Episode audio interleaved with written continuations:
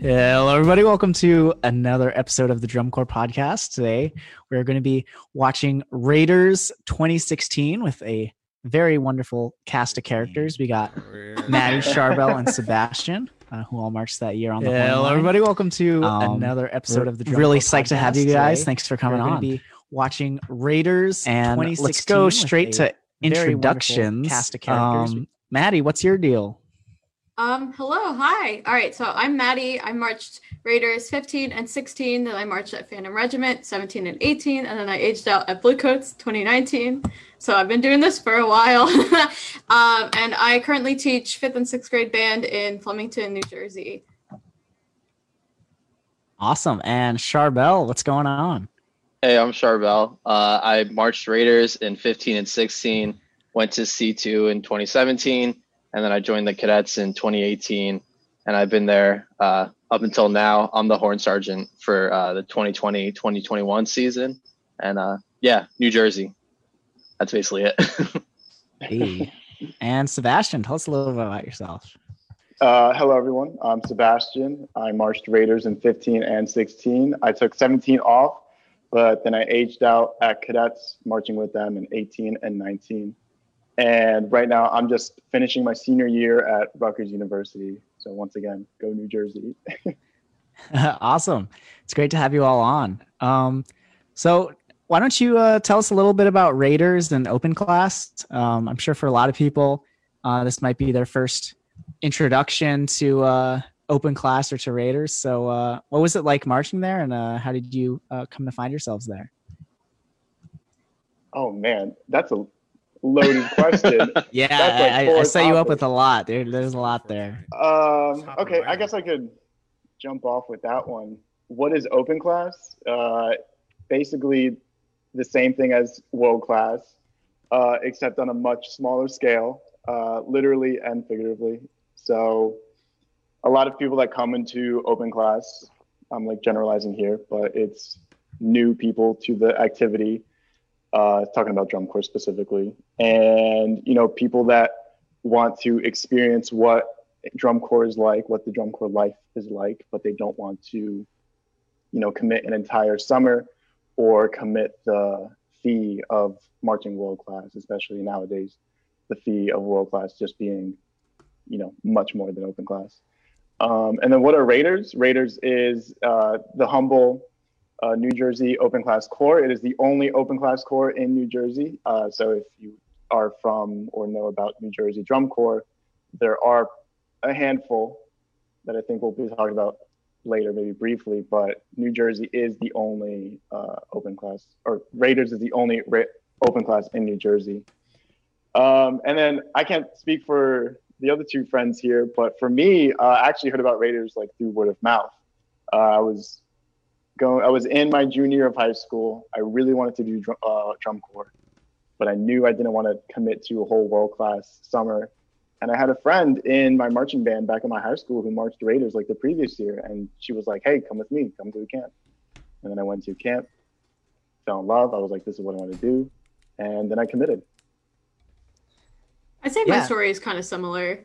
I, I had a friend who was from my high school. I originally was a flute player, so at that point, I think I'd played trumpet for a year or two, and I wasn't ready for sure to go world class, but I was definitely interested, and I was looking around at opportunities, and that was just kind of one of the ones that came to me, and I said, okay, I'll try it. And I think January camp was my first camp, so I missed a few, but then I just got right in, and I loved it, and I stayed, and I had a great time, and I, it kept me going. So um, word of mouth seems to be the familiar theme here. Yeah. I remember I found out about it like sophomore year of high school, but in Jersey, school ends like up until you, you we, we basically end in like July, like kind of like that last week of June. So really, like world class was kind of out of the question, um, at least at the higher level um, for for me.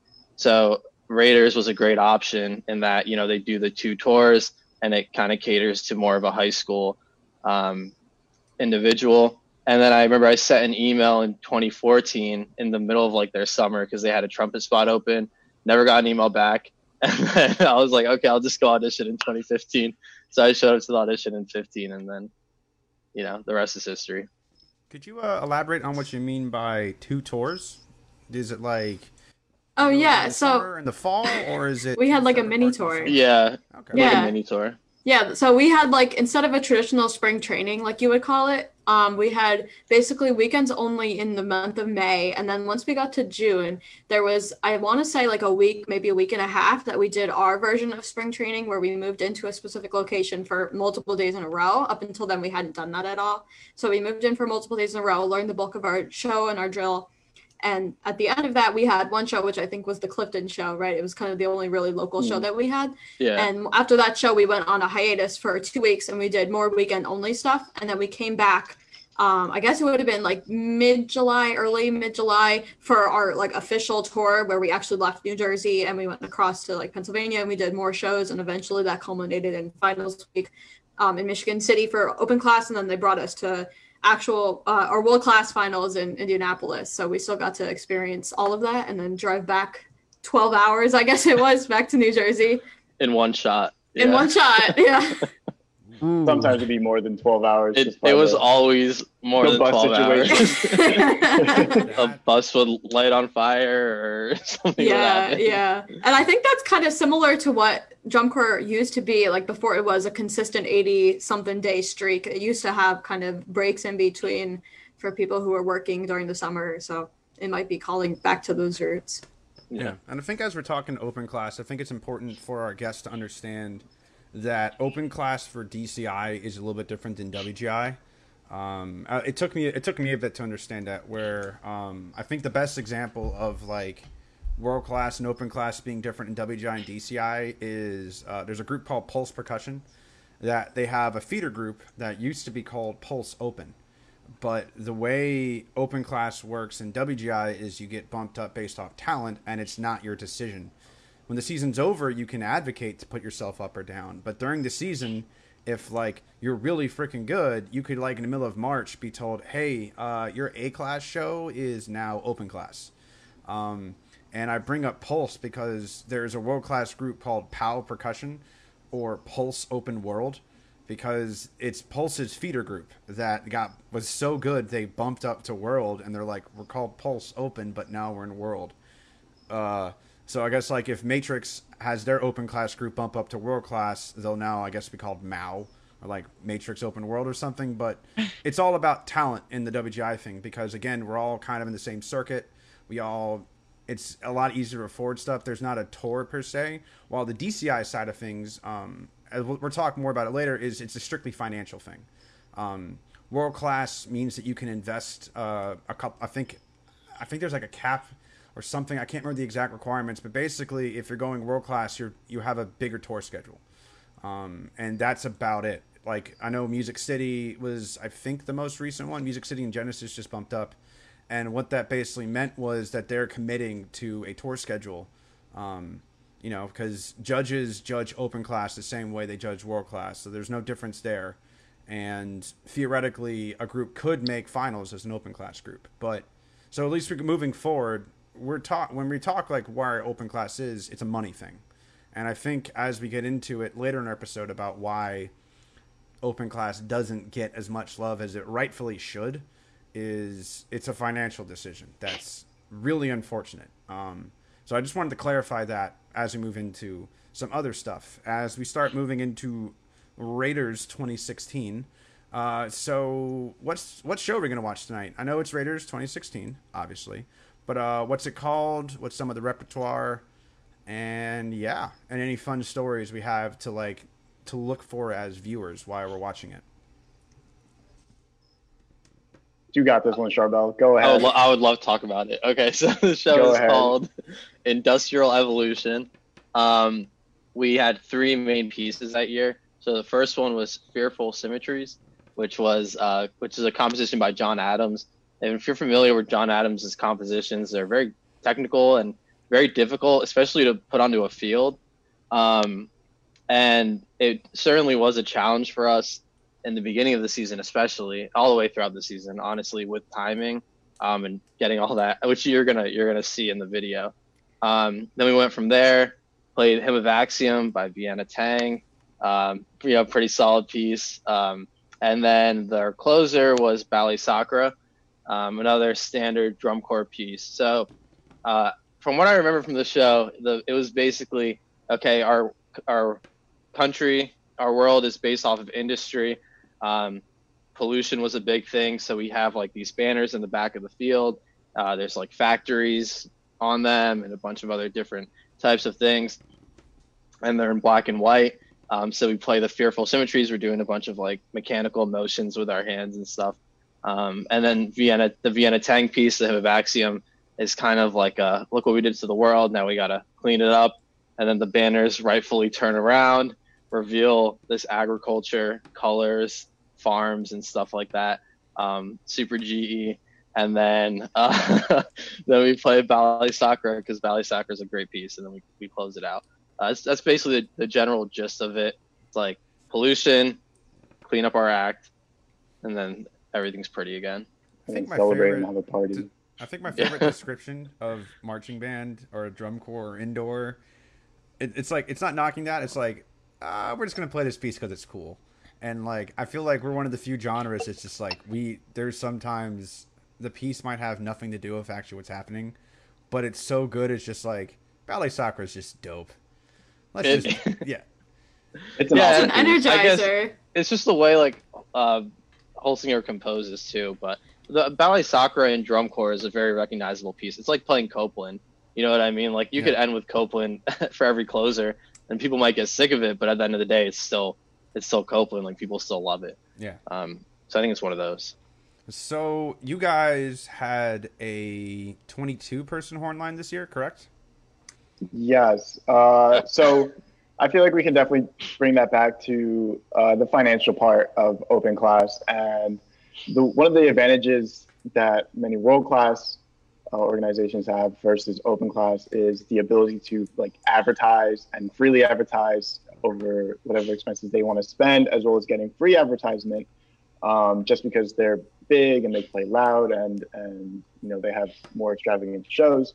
Uh, while open class, it feels that it's always a struggle to, you know, bring in more people. And I'm speaking from the hornline side. Um, I know, at least in the drum world, it's super, super hard to get into a, a drum corps drum line. So that's why, like, there's always an abundance of auditionees for that section. But usually the horn line, it's it's like pulling teeth um, for open class to getting a full horn line.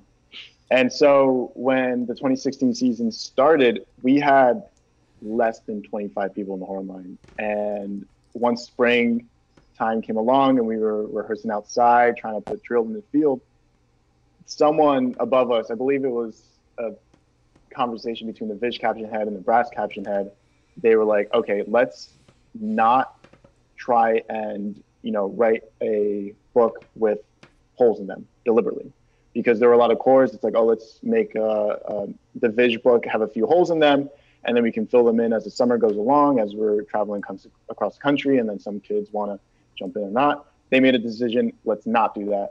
So from the beginning, our Vish book, I believe, had like 22 dots.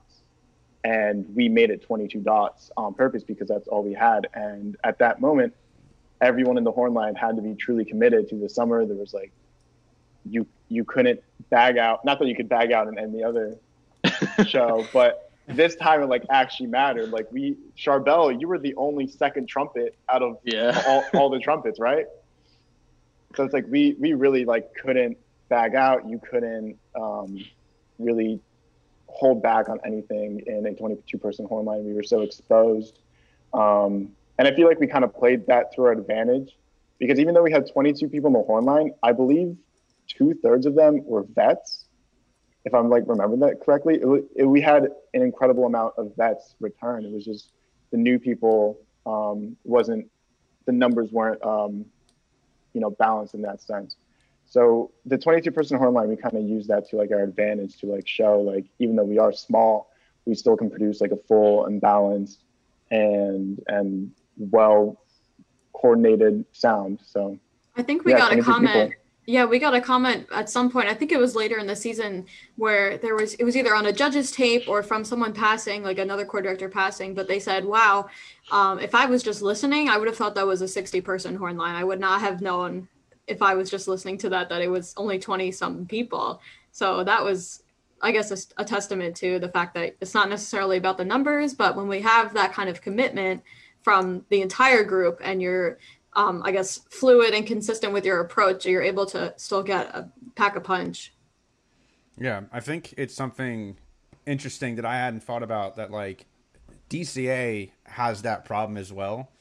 But I feel like um, I don't know, Sharbel, Gareth, and I like we had a tuba hole that we stopped trying to fill in like June, and we're just like, oh, that's what that's Wesley's spot. He's gonna come back after finals, and he's gonna march it. And so like I feel like DCA has the luxury of just like, all right, see, the DCI is over. We have three holes to fill. People go make some calls. Let's get someone off tour, and they'll come march us for. So like we actually have holes, and we'll we'll plan for those holes.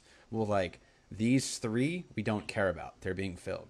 And I feel like for open class, that's like as you guys mentioned, that's like not a luxury. If you guys don't, if you guys have a twenty a thirty person dot book but only 25 people show up, you now have five holes. And it's the middle of like July, and those holes are just not going to be filled. So it sounds interesting um, for Raiders and stuff like that to kind of like, how is it as a horn line? I know we're about to watch the show, but like to kind of have that perspective of we aren't no one's going home. We're all in this together. Was it a family aspect or was it a little bit different? Or like how'd you guys come together knowing that if one person messes up, it's almost one tenth of the group messing up. It definitely means you have to be accountable. Like I think we all come into that with that understanding that we'd have to have some kind of responsibility for our own parts and our own drill and our own everything essentially. Um, and that if you were there and you're basically your performance is going to be dependent on everyone else's in the group. So once you have that understanding with your other teammates or your other sec, even just your section itself, once you've got that, it kind of knits the group tighter because you know that you have a mutual responsibility to the other people in your section. I think it's the same as any other team sport you can think. Like if baseball, um, just I don't even know anything about baseball, but like if you have a second base person that's not doing their job, you're going to have issues. If, if there's anyone that's not doing their job, you're going to have issues. So just being able to to have a group that understands that and accepts that, especially early in the season, like we did, like we just decided to close the holes right away. Um, in other years, I know that hasn't been the case. We might have marched with a few holes well until July before we decided to close them out.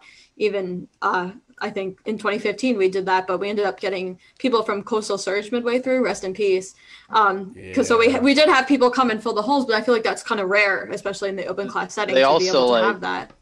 Well, because Coastal Surge uh, folded, and then they came, but they didn't play. They just held the instruments. I remember like one of one of the trumpet players ended up marching. He was actually a snare drummer, and in 2016 he played snare for us. So, for, I I think um, like at least an, another part of it was 2015 for the organization wasn't that great. Um, and you know if you think about like bringing new people in if you're uh, like a new kid and you're wanting to get into drum corps, open class, whatever it is, and you don't really have any ties to the organization, when you have the choice of choosing one or the other, the first thing they're going to look at is where you score, where you rank. Obviously, when you're a part of the organization, you know that doesn't really matter to you. But you know, in terms of getting that talent off the bat, they're to want to see you know the cool social medias, the action shots, the flashy stuff. Um, 2015 wasn't a, a, a great year for the organization, and then 2016 going into that summer was a real battle to get you know members in even let alone get vets in. You know and i think that had to do most of us were going to be seniors in high school so that kind of helped. Like we most of us knew that you know eventually we want to do world class but we you know we're going to do open class for another year whatever it is but it took the leadership from some of our older vets um, to kind of say look we have to come back and do this and just prove to everybody that we can, you know, we, we're stronger than we look. Um, and a lot of the season was just proving ourselves to the activity.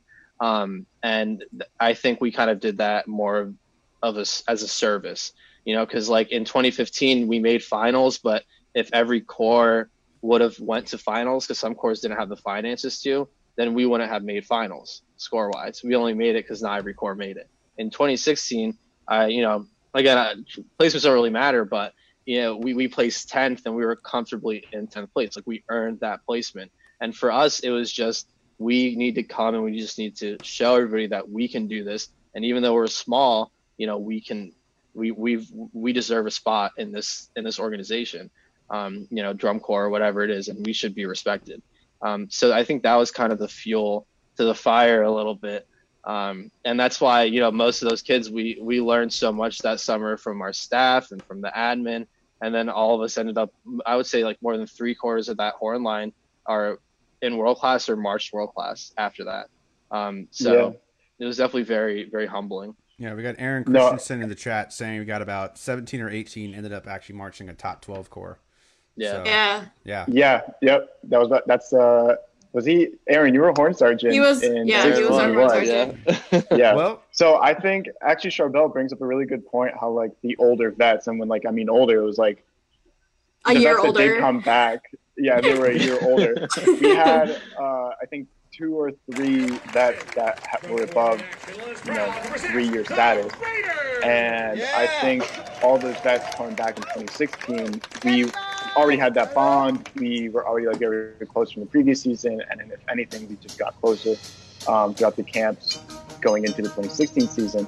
And I think once you know spring training started uh, for 2016, it wasn't really like uh, a decision that was made. It was kind of just like unspoken that like all the vets we kind of like took the rookies under our arms and we were like, we will show you what it's like and we will promise you have a good summer. And like any rookie from that uh, summer can attest that like yeah it wasn't easy but like we definitely made the experience memorable and for all the vet, or all the rookies that did want to come back did come back so yeah, yeah. definitely Sharbel brought up a good point of that well as we start watching the show because uh, we all have to watch together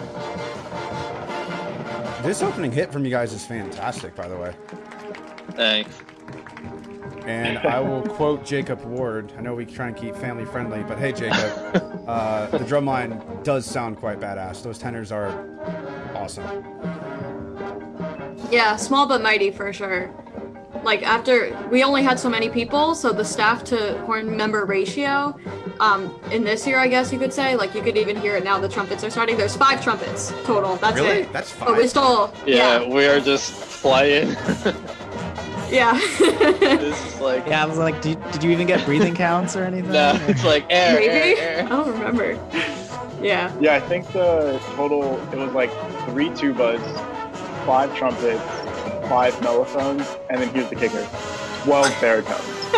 so we were slacking in all sections except the baritone section was just a full baritone section. Yeah. it was like the joke of the summer. And you know, you actually I totally forgot about like the teacher to student ratio, it was like even though like because we were so small and we had at least one tech per section, it yeah. was like they were able to just jump in and give us critique at any moment. Where they were much more personalized than it might be at another exactly. court. Yeah, exactly. So that yeah. I do think would count. Yeah, I'm sure that accountability. Someone at your face all the time. Yeah, you guys sound huge. That's like. It was definitely a fight to get that because a lot of us were very young, inexperienced. Like this was for me, this was my first time marching trumpet ever because I was a flute player. So I had Raiders and I was it. But a lot of other people were like, I think our youngest was in eighth grade at the time. So it was yeah. a very wide spread from 14 to 21, which is like the full range of you could possibly have in a drum corps. And I remember this set specifically being interesting to work on. We spent a lot of time on these whirlwind type of sets. I just remember yeah, all the timing uh, challenges that we had. Yeah.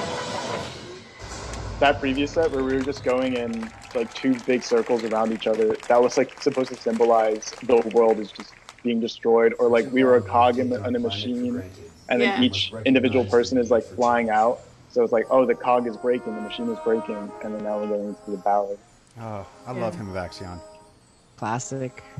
Yeah, tough act to follow after a couple years before. Yeah. Because at this point, we there's been two other corps that have done it, and it's very well known. So it's not one of those songs that you can easily, uh, like change, add out. Like the arrangement is probably very, very similar to the other versions that you know, just because it's such an iconic song that people recognize. So if you change it, people are gonna know.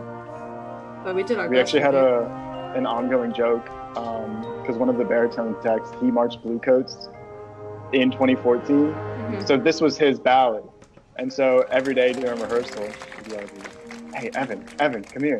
we run over to the baritone. We're like, "How was that rep of him and Axiom? Was it like just as good as you were?" And like he was a nice guy. He'd always be like, "You almost got it. You're almost there, guys. Just, just keep going. Oh, Get yeah. it by finals. We'll get it by finals. We'll, we'll be just as good as Blue Bluecoats 14." Oh. So I got a question. So Aaron Christensen in the chat is saying the trumpets were trying out prototype horns that were meant to replicate the volume production of old school G bugles. Yes. Uh, so yeah, the trumpets were- specifically were half soprano, like G bugle cornets, and half trumpet trumpets. So if you look at any pictures from that time, they had a curve at the, the front, and it was it was just different. Like I've never seen anything like that in a trumpet. So it was yeah, new horns, which is uncommon for open class, which we'll probably talk about that later too. But you could probably hear it. They're they're a mix of kind of the old school and the new school modern trumpet. So if you see any pictures from Raiders, you'd be able to recognize the crook that they have in the in the front of the horn. Did they That is go on to be not in prototype stage, or did they I don't just know. sort of I don't know not actually. make? I think that's the first time I played a wide bore trumpet. Yeah, me too. It really impresses makes- me how, like, I work with 1A high school bands in Virginia, and we really struggle to get volume. And any, even though I'm a percussion instructor, I always get our brass playing as loud as possible. It makes me so happy to hear like a sub 25 horn line be as loud as you guys are. Because like, Definitely. I always have kids tell me we can't play this loud. It's like you're you're asking too much. I'm like, "Mm, well, here we go. I'm now I have a standard that my kids can achieve. Yeah, I I feel like this is a good video to show younger kids or smaller groups because a lot of time we show them drum corps, we show them the big bands, the top five, top ten, Yeah, whatever it may 70 be. person horn line. and it's hard to see yourself it's hard to visualize yourself in one of those kinds of shows when you're at the small high school and that's all you really know but i feel like seeing something that has kind of a more achievable goal or construction in the show even is is helpful Interesting. sure. So you're saying representation matters, and that we should have more open class to make kids feel like You drum corps is betcha. achievable. Inter- interesting. Well, put a I pin think in it's, that it's to the credit of, of our great staff that year mm-hmm. because it was always just fundamentals, fundamentals, fundamentals. Play with a good sound, play in tune, and then you'll be golden. So, yeah that siren is not part of our show yeah. Oh, that's just an added natural effect this is why But we I part, did- of the, part of the game. yeah So I'm not sure if uh, you all noticed, but obviously the banners in the back went from like industrial smokes into now they're like farmland, whatever. But Yeah. the cool thing that I totally forgot about was in the beginning of the show, everyone in the color guard they were wearing like old timey overalls. Um, Yeah. You know, mimicking working in a factory. And then now we have the the girls wearing bright green skirts, and then the guys wearing like khakis, and, and it's like that's also like another GE physical change. That Yeah. like we were just trying to do like as little much, as little as possible, but like it creates a bigger picture. I think even entire the- Yeah, even the style the, the guards dancing in, like they had very, very robotic visuals. The horns did too. Very robotic visuals in the beginning to simulate that, or simulate the gears in the factory and the Jeez, industrialization. baritones. Sorry, that was just such a loud baritone. oh yeah, I can now hear the 12 baritones. Also, mellows coming in. bells and trumpets. Yeah. I really didn't mean to interrupt you guys, but I I was just like not No, expecting you're that right. loud. You're right. All 10 high brass doing their job. Yeah, this is like a, a whole attest to everyone had to commit, and there was like you couldn't back out. Um, you couldn't have an off day because if you had an off day, then you were, we were missing a tenth of the horn line. hmm So it was like one of those things where you always had to be on top of your own stuff. Holy crap! You guys didn't have a backfield drum major? No. You guys just marched like backfield Uh, for like 20 counts. What the heck? Well, Jason, our drum major, shout out Jason, who's getting married this weekend. He was the Congrats. tallest drum major in DCI. Yeah. He was like six eight, six nine. so it was not a problem seeing him. Even when we returned backfield, we could see his hands. And we had a pretty solid drum line. Uh, like cohesively, rhythmically, they were strong. So any internal pattern they had was helpful enough for us to figure it out. Jeez, that was. Just figure it out. I, I know I'm going to sound like the stereotypical judge, but thank you for that. That was. That was that was really good. Thank you, Raiders, for that performance. I'll, uh, we got Julia Terry in the chat saying she would do Julia! anything to march the show again. Nothing I've done in the marching arts is compared since then. Um, and we got Aaron Christensen saying Raiders World Title year. that didn't have any drum majors. yeah, 2005. We were talking about that. Yeah. right? Yeah. Mm-hmm. Yeah, and it's also Aaron then also said you guys never breathed. So that got No. confirmed by the horn sergeant. Y'all just so No breathing counts.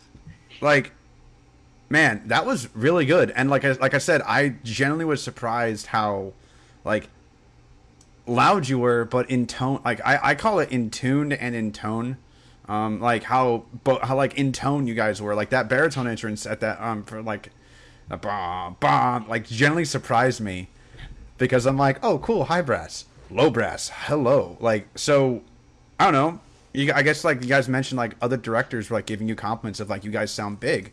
Like how how are you guys able to achieve that? I guess for younger marchers, because we always think drum corps is just loud, brash. But like, how did you guys like? What was your staff talking to you about? How to play that loud, like within technique and not having a chainsaw sound, basically. Um, you know, I I think part of it is when you know the luxuries of open class. I think is that you get these younger kids coming in, and we don't really know anything. You know what I'm saying? And all we want to do is absorb the information. And like like like we mentioned earlier, we were fortunate enough that the staff that year, a lot of them were younger, but we also had these people who were established music educators who understood the activity. Um, so a lot of it was, you know, that old Van Doren method of brass playing, where it's you know breathe da breathe da, you know, in time and tone and tune. Very simple. It's just this is how you produce a good sound on your instrument. That's all you need. You're like, yeah, we, you know, we weren't like none of us were gonna go and um, you know play in, in the Juilliard orchestra or anything like that, but we could play our book and we could play it really well, right? And we, you know, it was taking the time. You know, the, uh, the luxuries of being in a five-person trumpet section is you can go through each note and tune everything to each person for every single thing. You know, and you, when you pair that with a wide bore instrument and everyone's playing in tune, that's your sound doubled right there. Um, so for us, it, it, it was just having that education team where everything kind of just clicked, and then having kids who just wanted to learn. You know, maybe that's one of the downsides of when you get to to like world class is you know uh, we see a lot of people come in who have a lot of experience, and when they try and they're not very coachable, and then they start to give them information, they're like, oh, I already know, I already know it. It's like, no just you know, this is a different way of doing things. So you know, fortunately for us, it just it just kind of worked out. But it was all just fundamentals, foundation, and just learning how to play the instrument. And then from there, we can do the cool stuff. We can get technical with it. But it took it took a lot of time. Like if you heard us in winter camps, it was not pretty. you know. I think. Yeah, I think um, Yeah, go, go for it. with uh, yeah, yeah. Uh, I'm, I'm like trying to think back with the horn line, and I'm pretty sure like the majority of the horn line, they have not been playing their instrument. Like the student wise have not been playing their instrument for longer than two years. Like I remember I was a saxophone player for like six years, and I picked up a baritone for the first time for the fall camp of 2015. And so I was coming into the 2016 like with only a year of practice, technically, whatever, whatever. And a lot of my neighbors in the horn line, like we also only had maybe a year, two years of having the instrument in our hands. So like Sharbel brings a very good point that we were still in the learning stages of of like the instrument itself. And so when you know you have, we had we had two di- different types of staff. We had the on-field staff. Um, shout out to sa- uh, snack staff. They told me to give them a shout out for snack staff. Um, they were all like recent age outs, like within the, the handful of years. And then we had like the the old guys like up in top of the scaffolding who marched in like the 80s and 90s. And so there was two different perspectives of drum corps. Mike's gonna get mad had- when you he finds out you call Yeah, him yeah. old. um, shout out to Mike Hamilton. I don't think you're old. Um, I think you're established. um, no, but like my, my point still stands where it's like there's two different sides of drum corps. It's kind of like the old school where it's like um, park and bark type stuff. And, and then we had the on field stuff where it's like they still believed in the park and bark type stuff, but there was like now a pedagogy to it. There was now um, like techniques of, of like how to increase sound, how to increase tone, and how to like really listen to your neighbors. Um, and it's like really gotten down to science within like the past five, ten years of music education. So it's like that different uh, dynamic uh, really played well for a lot of young new marchers, uh, new players as well within the Raiders 2016. So open class. Um, we're gonna kind of move on from just 2016 Raiders and kind of start just talking open class as a whole, as we kind of hinted at it in our introduction of of all the circuits in the marching arts. It's really unfortunate that like if you're not world class, you really don't get much attention, you know, and I, fi- I as I'm like hearing you guys describe open class, I always I always used to like put DCA and open class in like the same category of like no one pays attention. But DCA at least has a consistent fan base because you have members who go march for like 10, 10 years or something and like Dirty. yeah or 30 or like and like you have like i think at some i know some corps I have like three generations on the field and like the fourth one's on the way so technically i've heard stories of like four generations on the field at once because like it's that family aspect but that's like not a thing in open class and i think it's strictly because like you know we we don't have the representation. Like flow marching very rarely does videos. I think it's it's evident by the fact that when we just watched a video of open class we weren't watching a like i know flow marching wasn't a thing that year. We weren't watching a professional grade finals video. Um and you know the only videos i remember from seeing from open class the last few years have been um either i think we talked about last night it's either bdb SCVC and then like legends or genesis odd like just video clips no audio. Or uh, when remo when remo percussion specifically puts out their dci and review they'll play the drum lines and they'll play all of them. So i will see the only drum lines that are using remo um, which isn't a ton to be honest down there because evans is like i guess the bigger one currently. And yeah so like i guess um as you guys marched it marched the circuit i i you know it's crazy. You guys found out about open class from word of mouth when drum corps i can just share a video to my students but like i have to tell them about open class. So i guess how did you as members feel in a season where like you guys were doing some really awesome stuff? And i think it's crazy the fact that like a 22 person horn line you know has like I don't know. I'll let you guys. I'll, I'll let you guys talk about that a bit. And like maybe is flow marching doing a good job? Could they do better? I don't want to say like flow marching's not doing any job at all. That's not what I'm saying. It's just could they be doing better? And as past open class members, how do you feel about the way open class is represented via media? Man, I- no I- one wants to jump in. I can jump in. I'm I'm ready. Um, yeah, there. I have a, I have a, I have a couple opinions on that. So yeah, like you mentioned, when we were marching, uh, flow marching wasn't a thing, and I remember like when we would get a tweet out from DCI or something like that, and it was a big deal, you know. Um, and to me, it all comes down to how it's branded, and obviously it starts from you know the parent organization DCI, and then you know that continues to flow marching or whatever it is. Drum corps in itself isn't a very popular activity. Like this is just a very niche group of us who do it. Um, so just convincing someone to do drum corps already, you know, but then the way that you market open class, I think needs to be completely different. Like um, if you ask somebody what open class is, you're going to get a million different answers. And I, I, for, for me, at least when I talk to people who march open class, the majority of them are there because they want to end up somewhere else. Um, a lot of the people coming into drum corps now are in college and they don't have a lot of years left on their kind of like age out list. So they're going to want to go to a world class corps and march a year or two and then age out. So I think it's marketing open class to these younger individuals saying you can do this when you're in high school. It's a cheaper alternative to drum corps.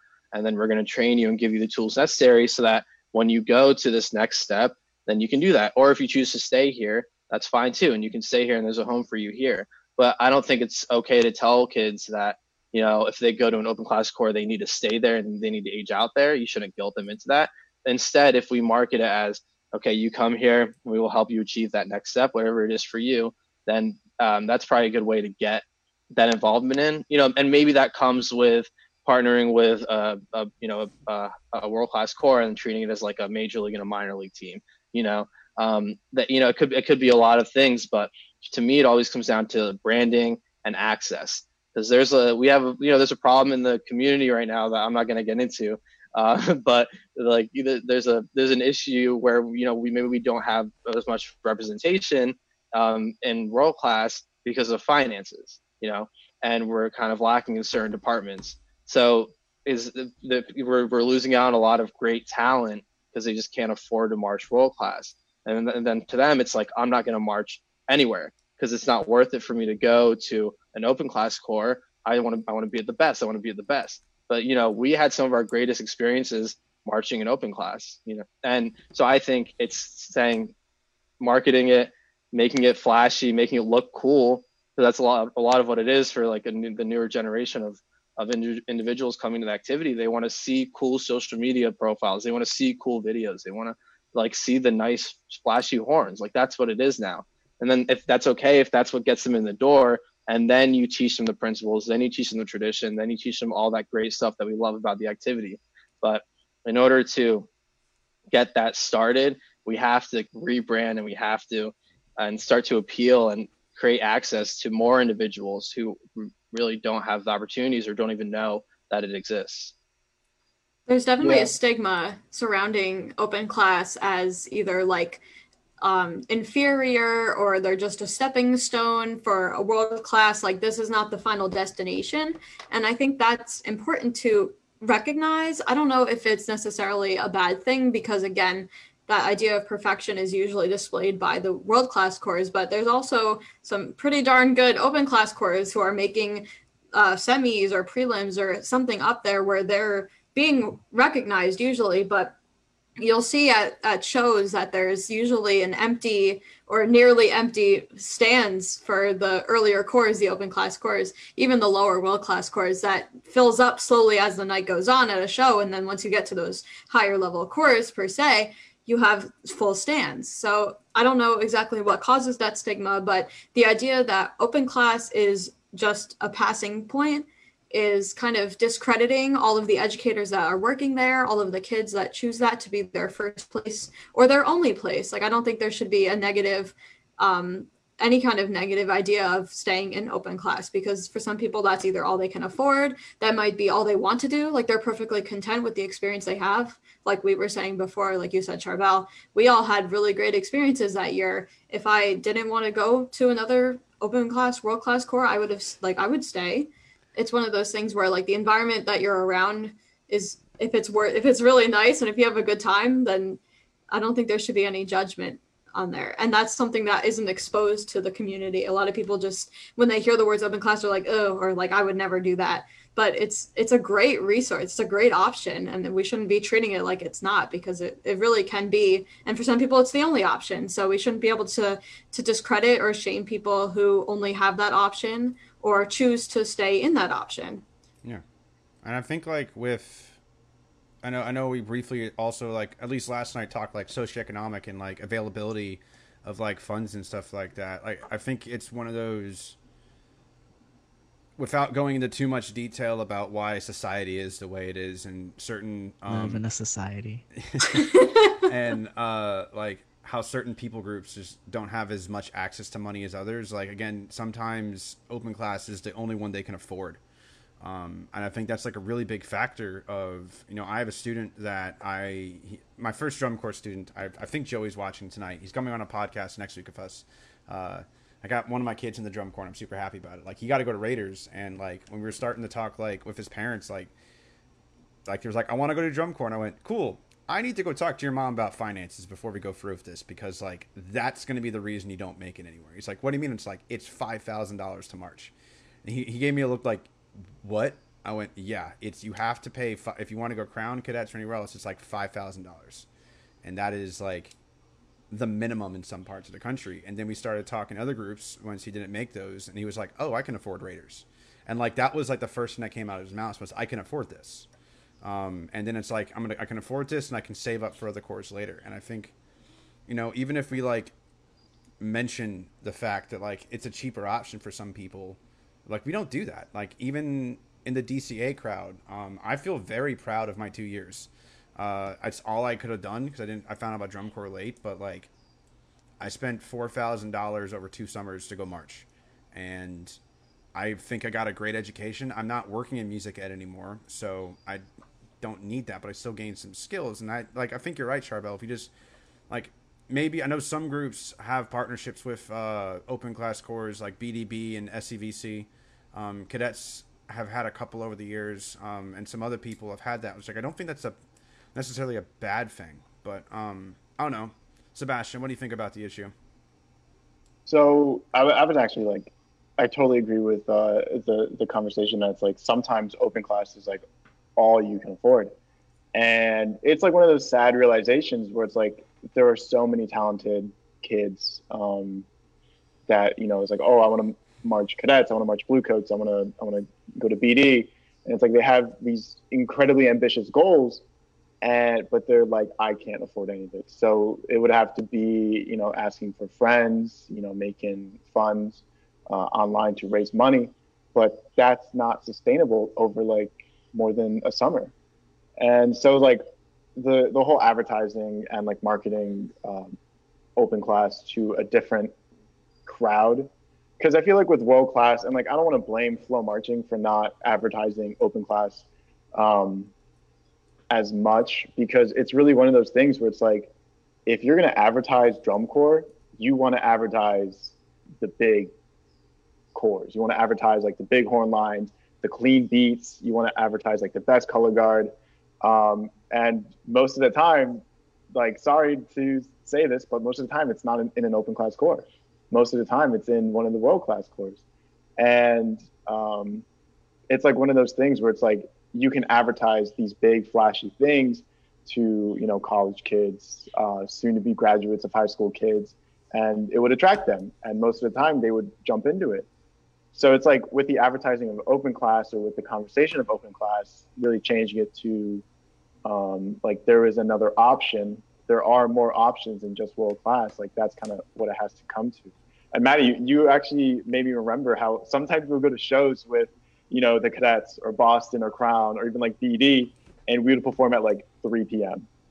And then like the header of the show would perform at 9 p.m. And so we'd come, we'd warm up, do our show at 4 p.m. in front of like two sets of parents and then like a random drum corps fan, and then like that would be our show and then the rest of the night is just for free for us. So it was like as a marcher in in open class that like I knew I wanted to march world class sometime in the future. That was like one of the things that was driving me. It was like, okay, I have to really push myself as like musically, I have to push myself visually um, throughout this summer so that the next summer or summer after that, I'm able to show what skills I've created, I've built up the past couple years to when I auditioned somewhere else, and then that's kind of how I thought of my 2016 season. And and looking back at it, I don't regret it. Like I truly enjoyed the season, like in the moment. But I feel like if I didn't have those future goals of like I want to march world class in the future, then it's one of those things where it's like, oh, I can, I'm, I'm just as good as I'll ever be, you know. So it, it's it's it's a tough conversation, and it's, it's going to be hard for open class to stay sustainable if no one wants to march open class. Well, I to add to that real quick, I when you mentioned the fans going on early, um, to me, it's like, you know, it, and I always had this idea in my head where, like, you know, you have these high school groups, high school band, different circuits are better than other circuits. And obviously, BOA is like the pinnacle of high school band, right? And then, you know, right after that's uh, DCI, or, you know, and to me, it's like, okay, DCI, marching music's major league. I'm like, sweet, I'm in marching music's major league. Like, this is awesome. And then I go to a show and there's 10 people in the stands and half of them are on their phones, you know? And why would you why would you go from your high school your high school is playing grand nats in front of like over you know thousands thousands of people and now you're you know you're in Mar- marching music's major league and you're playing in front of 10 people who don't care what you're doing. So why why wouldn't you want to get to world? Why wouldn't you want to get to finals and perform in front of 40,000 people and do all this cool stuff? So maybe a, a part of it too is saying how do we get more fans? How do we make open class feel more like you know the top corps or you know, those types of groups. Because a lot of that is it's like where, where's the payoff for the performers? Because you're putting all this time and you're putting all this energy in. You're not getting treated the same as these other groups because you, your corps doesn't have the money for it. So why why do you do it? And i think it always comes down to the performance. What is that what are you getting out of this? And if you're not getting anything out of the performance then you're not going to have that retention. You're not going to have new people coming in. That's just my my thought on that. Yeah. And day I to day, agree. Day to day, it's essentially the same thing as what world class people are doing. Like you get up, you go fill your water jug, you eat at the food truck, you walk over to the field, you do your stretches and PT, and then you rehearse. And then if it's a show day, you pack up your props if you have props. Like Raiders, that was the first year that we had the the prop. Well, not the first year, but we had props and they were like significant, and we used them and stuff like that. But we didn't have props in 2015, so it was a big deal for those of us who were into our second year.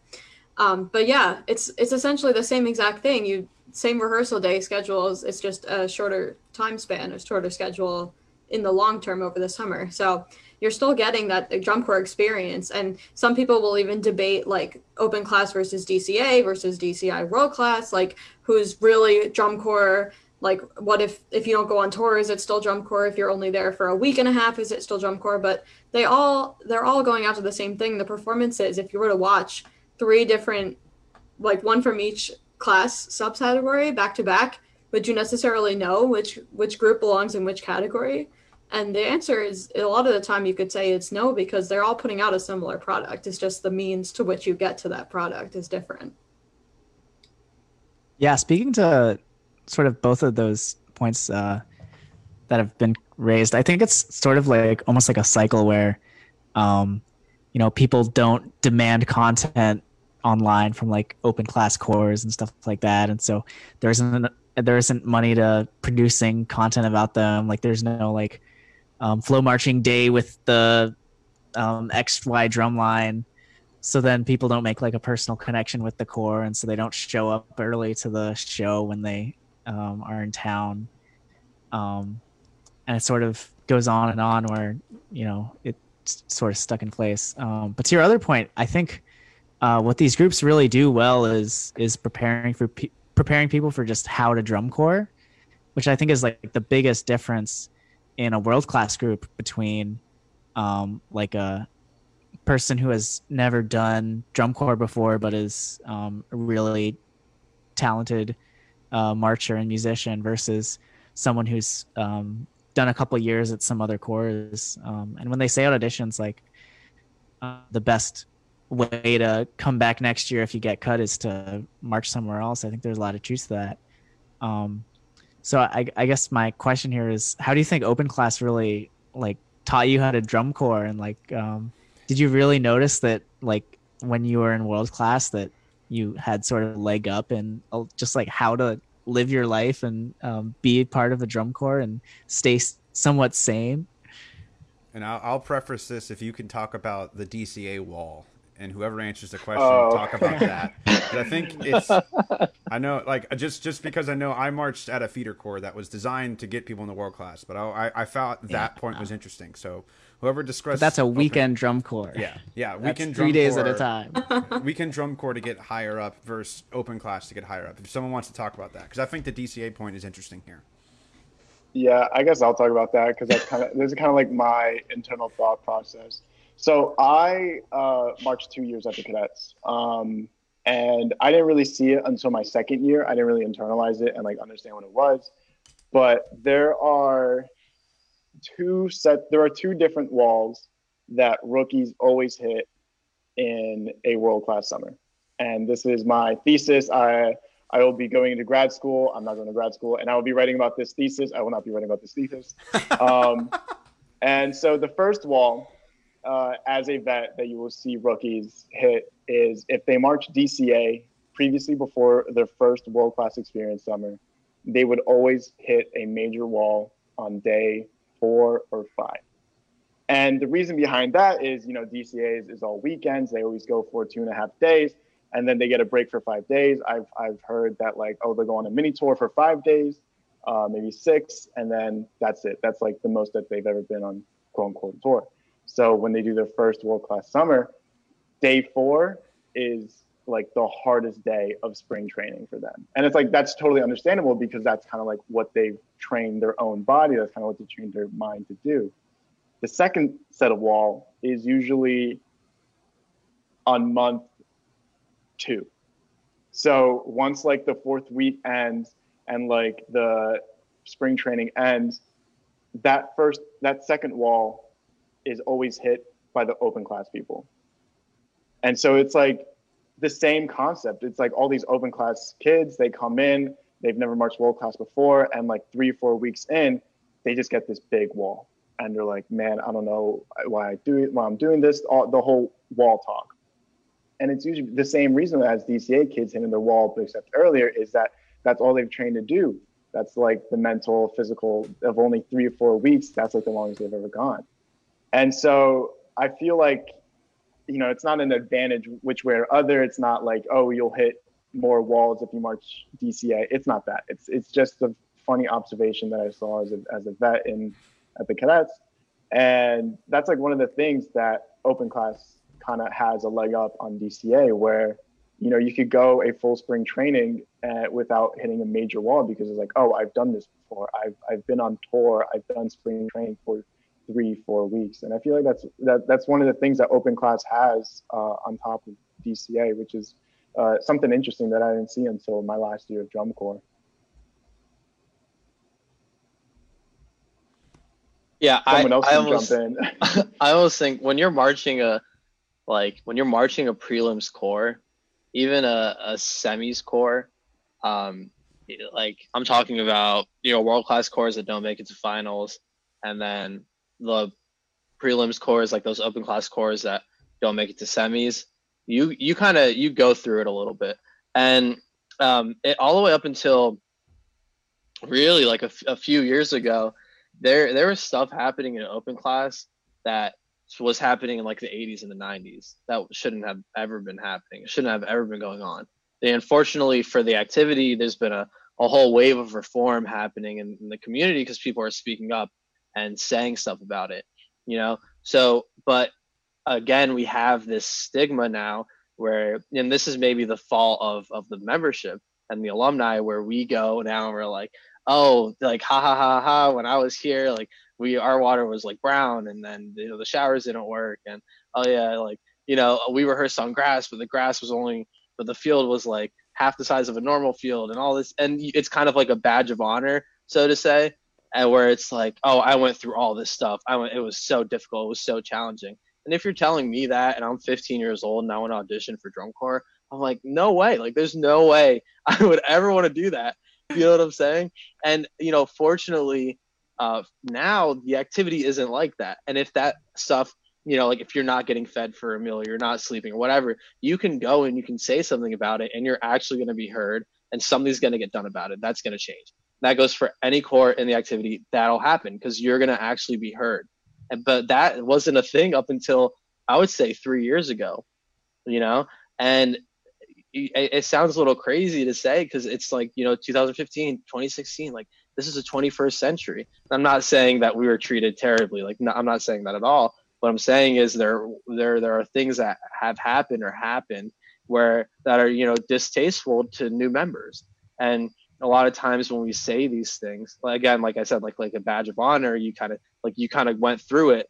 Then you know you, people are gonna stray away from wanting to do the activity after. And then you know when to answer the second part of your question, Gareth, when you go into world class, and something bad happens, you're ready for it. you know, like I wouldn't, I, I don't think I would ever, you know, obviously I wouldn't want anyone to go through the difficult times that I went through in drum corps, you know, because you always want it to be better. You always want to leave it better than you found it, of course. Sorry, I didn't mean to laugh right? that loud. That's a really good. No, good it's point. but you know, no, when, it's, it's 100% true, too. yeah, Yeah. it's like, Like, okay, the so amount of yeah, like, that- um, I I don't want to like uh, dro- drop a, a, a big story, but like in the 2018, we had a situation where we were promised a free day, but then that free day was got taken away and it got turned into a rehearsal day. Totally blown up situation. And it was funny looking at the different people that were reacting differently. And me as an open class member, I was like, oh, well, our full free day, it got turned into a half free day. That sounds Yeah. like a pretty good deal. Like, I well, don't it's know. like most of I'm our like here. most of the open class corps is like, oh, this is great. Or like in 2019, you know, we had to deal with props at cadets and all this stuff. I don't want to go into that, but you know, it's like, okay, this is difficult and it's it's rough, but we're getting through it. And like, I had eggplant for for dinner yesterday. That's amazing. Like, I love eggplant. You know what I mean? I'm like, I'm eating like, I'm eating eggplant. Like, why am I complaining about how difficult my life is? Like, this is amazing. You know what I mean? So it's it's a different type of of challenge. But when you hear things from alumni, whatever generation it is, and they t- they're always going to tell you the, the difficult things that they went through. Back and I would almost, ca- yeah, and I, I would almost caution South It's Mountain not- Middle School. it's it's not okay. There were holes in the field, and everyone broke their ankles. Like, be careful when you tell people this kind of stuff because you don't know how someone's going to take it, and you don't know how they're going to spread that. Because if I have a million stories about uh, whatever X, Y, and Z drum corps about all the terrible stuff that I had to go through, and then I'm like, but it was great, it was awesome. You should, you know, what I mean, they're just going to hear the bad things. Um, so that's that's my only thing on that. Maddie, anything you got that you picked up from open class that helped you in world class? I'd say about the same. I'll echo both of them. There's just like a different outlook that you have going into it because you've done it once, twice, however many times. You've kind of gotten yourself used to a certain expectation, and then that could either change or stay the same based on where you go, I guess. But um, I think the biggest transition is just the the resources that you have available to you as a world class corps is usually a lot different than what you have as an open class corps. Like the the housing situations, even like the fact that you have like working showers, you have more than one working shower, you have certain colored water. And I think the biggest one I'm thinking of is the the grass versus turf situation. Like it was a luxury, a luxury to have open class turf at our at, at any point in our tour. Um, Whereas with world class, that kind of just is the expectation. A lot of the places you stay at just have these giant turfs fields and they have all these amenities and there's a lot of different options. Like I remember sleeping in, uh, it, it was like a high school, I think, but it was like a compound and it was as big as an airplane hangar. Like it was huge, or like an airport, not an airplane hangar, but it was as big as an airport and there were like wings shooting off it all over the place and it was insane. And I was like, this is a school but that's a little besides the point. But the the idea that you have a different level of accessibility if you're in that world class thing is definitely true. Like you get you feel like you're in a hotel and you've been living in like a one bedroom, 500 square foot apartment, and then you're like in this penthouse suite. Like it's it's a very big transition that either I think people take it well and they're like, oh, this is awesome. I now have all this new stuff. And then they're like, why, wait, why did I never have that in the first place? Where did the disparities lay?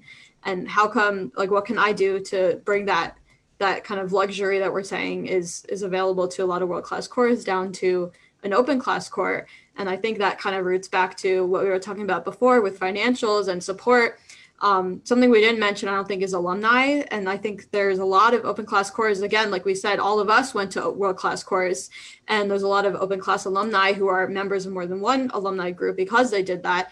And a lot of them might be quick to support their world class groups before they support their open class groups. And there's a lot of kind of uh, I don't want to say like a divide, but it's it's kind of true in a way. There's a lot more alumni support, and there's just more alumni for these world class corps because they have like a hundred something members, whereas we had 80. Like just the sheer number allowing for the influx of donations and even volunteers, like for the food truck or for props or anything like that, uh, can really make or break uh, someone's experience. So being able to come from a corps that had very little and be introduced into a corps that had quite a lot in more than one case is a, a world of a difference. And I don't want to say that it completely shifts your experience because I had a great time everywhere. Like they were different, but I wouldn't say one is worse than the other. they're just different. And so when you reflect back on that, like now having been removed from the activity and from the marching, like the shoes of a marcher um, for over a year, it's weird to think back on all of that and just be like, wow, this was so different. Every single place I marched at was so different, but I wouldn't change anything. Like I think I was in the exact right place at the right time. And my my journey just happened to line up exactly with where I was progressing as a musician and a marcher. So um, I feel like that's probably a shared experience with a lot of people who went from open class to world class. Yeah, that's that's uh it reminds me of that Beatles quote. Uh it was uh, you You will are always be where you're you would always meant to be. yeah. um yeah, we're wow, gonna start Beatles. Wow, We. Beatles, we can mark the Beatles 2019. Wow. uh yeah so we're gonna start uh wrapping up and going to closing comments um so i guess um before that i just wanted to say that uh you're a long time viewer of the the of the show um we're gonna start doing more live um content on thursdays rather than mondays just because visuals have shaken up a bit um but other than that, um, I'm just really glad that we learned today the the power of a really small horn line. so thank you for that, So and uh, definitely the the value of of marching a uh, a small horn line and the value of uh, getting a lot of uh, tech attention. Um, so thank you all for coming on and uh, talking about the show and talking about open class. It was great to to talk with y'all. Thank you, Gareth, for inviting Thanks, us. Gareth. Thanks, David. Yeah, It's a not Uh, a Sebastian, very well wanna- known. yeah. I guess I guess we'll just Sebastian, close do you, do you have anything? Uh, uh, any closing comments? and we'll we'll just go around. He's Those are, about danger- those are dangerous words. I just want to. I'll, well, I'll say it's really nice to be uh, like that. You guys are doing this and you're taking into consideration different perspectives in the activity because, like we're discussing this whole hour, there's not a lot of visibility for these lower open class corps, and a lot of people don't know about them unless they're there's local members that they know or they're like a lot. I think a lot of open class corps are are very local membership. Like people don't fly across the country to march at Raiders. Although we did have members from Idaho and California, which is incredible. Um, so there's always a, an outlier in some of those cases, but for the most part, we were centrally based from New Jersey and Pennsylvania, and I think like maybe Maryland, some of those tri-state area states. So exposure is is a big thing in terms of recruitment. So this is probably helpful. Thank you. We really have been. That was one of the things that when before we brought uh, Gareth on, it was just Cyrus and I, and like we actually like had conversations. Um, that like we, we were very specific of like we want to do this, we want to do that, and like sadly like it's it sucks. But like open class is one of those like we actually like kind of we were focusing so much on DCA we forgot open class, and which again it kind of we fell into the own stigma that we were trying to avoid of like getting that out there. But I will back up Maddie's comment and just uh, support Garrus before we go to closing with Sharbel and uh, Sebastian. We actually are reformatting the way we do free days as well.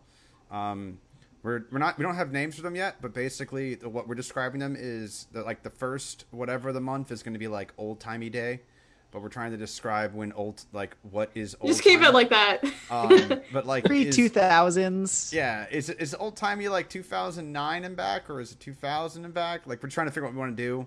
Uh, we're gonna have like a specific like world class day, and then open class DCA day, where we're like we're only doing open class stuff, and then our basics block, um, which we have a basics block next week, which we'll talk about at the end.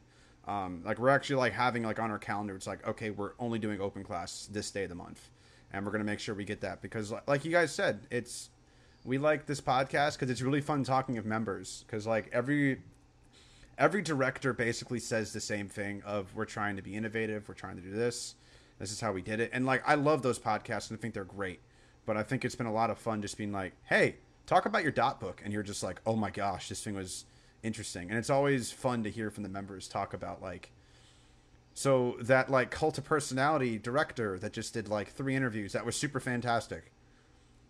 What what were they saying? And some members are just like i don't know. And uh, those are like super interesting podcasts just to like break down the culture of course that the members perceive rather than like what the directors say is there Th- that, if that makes any sense it's it's been a blast talking about this stuff um Sharbel any closing comments any uh right foot step off things you want to talk about Uh, yeah. Okay. Yeah. I'll plug. I'll plug two organizations actually. So, um, if you heard anything about the Raiders, you are young and you are interested, or you're older and interested, and you don't want to spend the money to March World, or you just want to get your foot in the door in drum corps, um, you know, search the Raiders on Google and find out how you can get involved. the in Raiders that. Drum and Bugle Corps. Raider, yeah. Then you're gonna go to the football team if you just type in the Raiders. So, Raiders Drum and Bugle Corps. Um, we're I'm not affiliated with them anymore. I don't know about Maddie The or Raiders Sebastian. football drum and bugle corps. Yeah. um, but I hear great things are happening there, so um, do that. Also, um, I'm the horn sergeant of the cadets. We are always looking to bring on new individuals. Uh, 2021 is fast approaching. We don't know exactly what that looks like, but if you'd like to get involved, um, we're not allowed to have open auditions yet, but please reach out to either myself, Dr. Matt Stratton. You can go on the cadets website and you can just figure out how to get involved. But we'd love to see you at an audition or send a video or anything. Um, so, yeah, those are my shameless plugs. Duh, duh, duh. Sebastian, what do you got? Uh, honestly, nothing. I'm just finishing up my senior year at Rutgers. Uh, I don't know. Be nice to each other. Uh, help a neighbor. Wear your mask. Uh, what other things can I say? And we're That's looking it, forward just to your good. thesis uh, coming soon. Yes. soon. Yeah. Uh, honestly, now that I've I've said it out loud, I might just uh, create a long Facebook post in th- instead of a thesis about how uh, different people hit walls at different times. Um, and it might be an interesting read. It just might be me ranting. Who knows? Make it a don't full know. out study where you have a Google form that people Yes. fill out. Yeah, make, Yeah, a- make some Like a spreadsheets. like a Humans of New York series, but it's for people when they Um, thank you guys so much for coming out to the Drum Corps podcast. Uh, we loved having you guys, and I hope everyone has a box five week. Thanks for having me. Bye. Bye.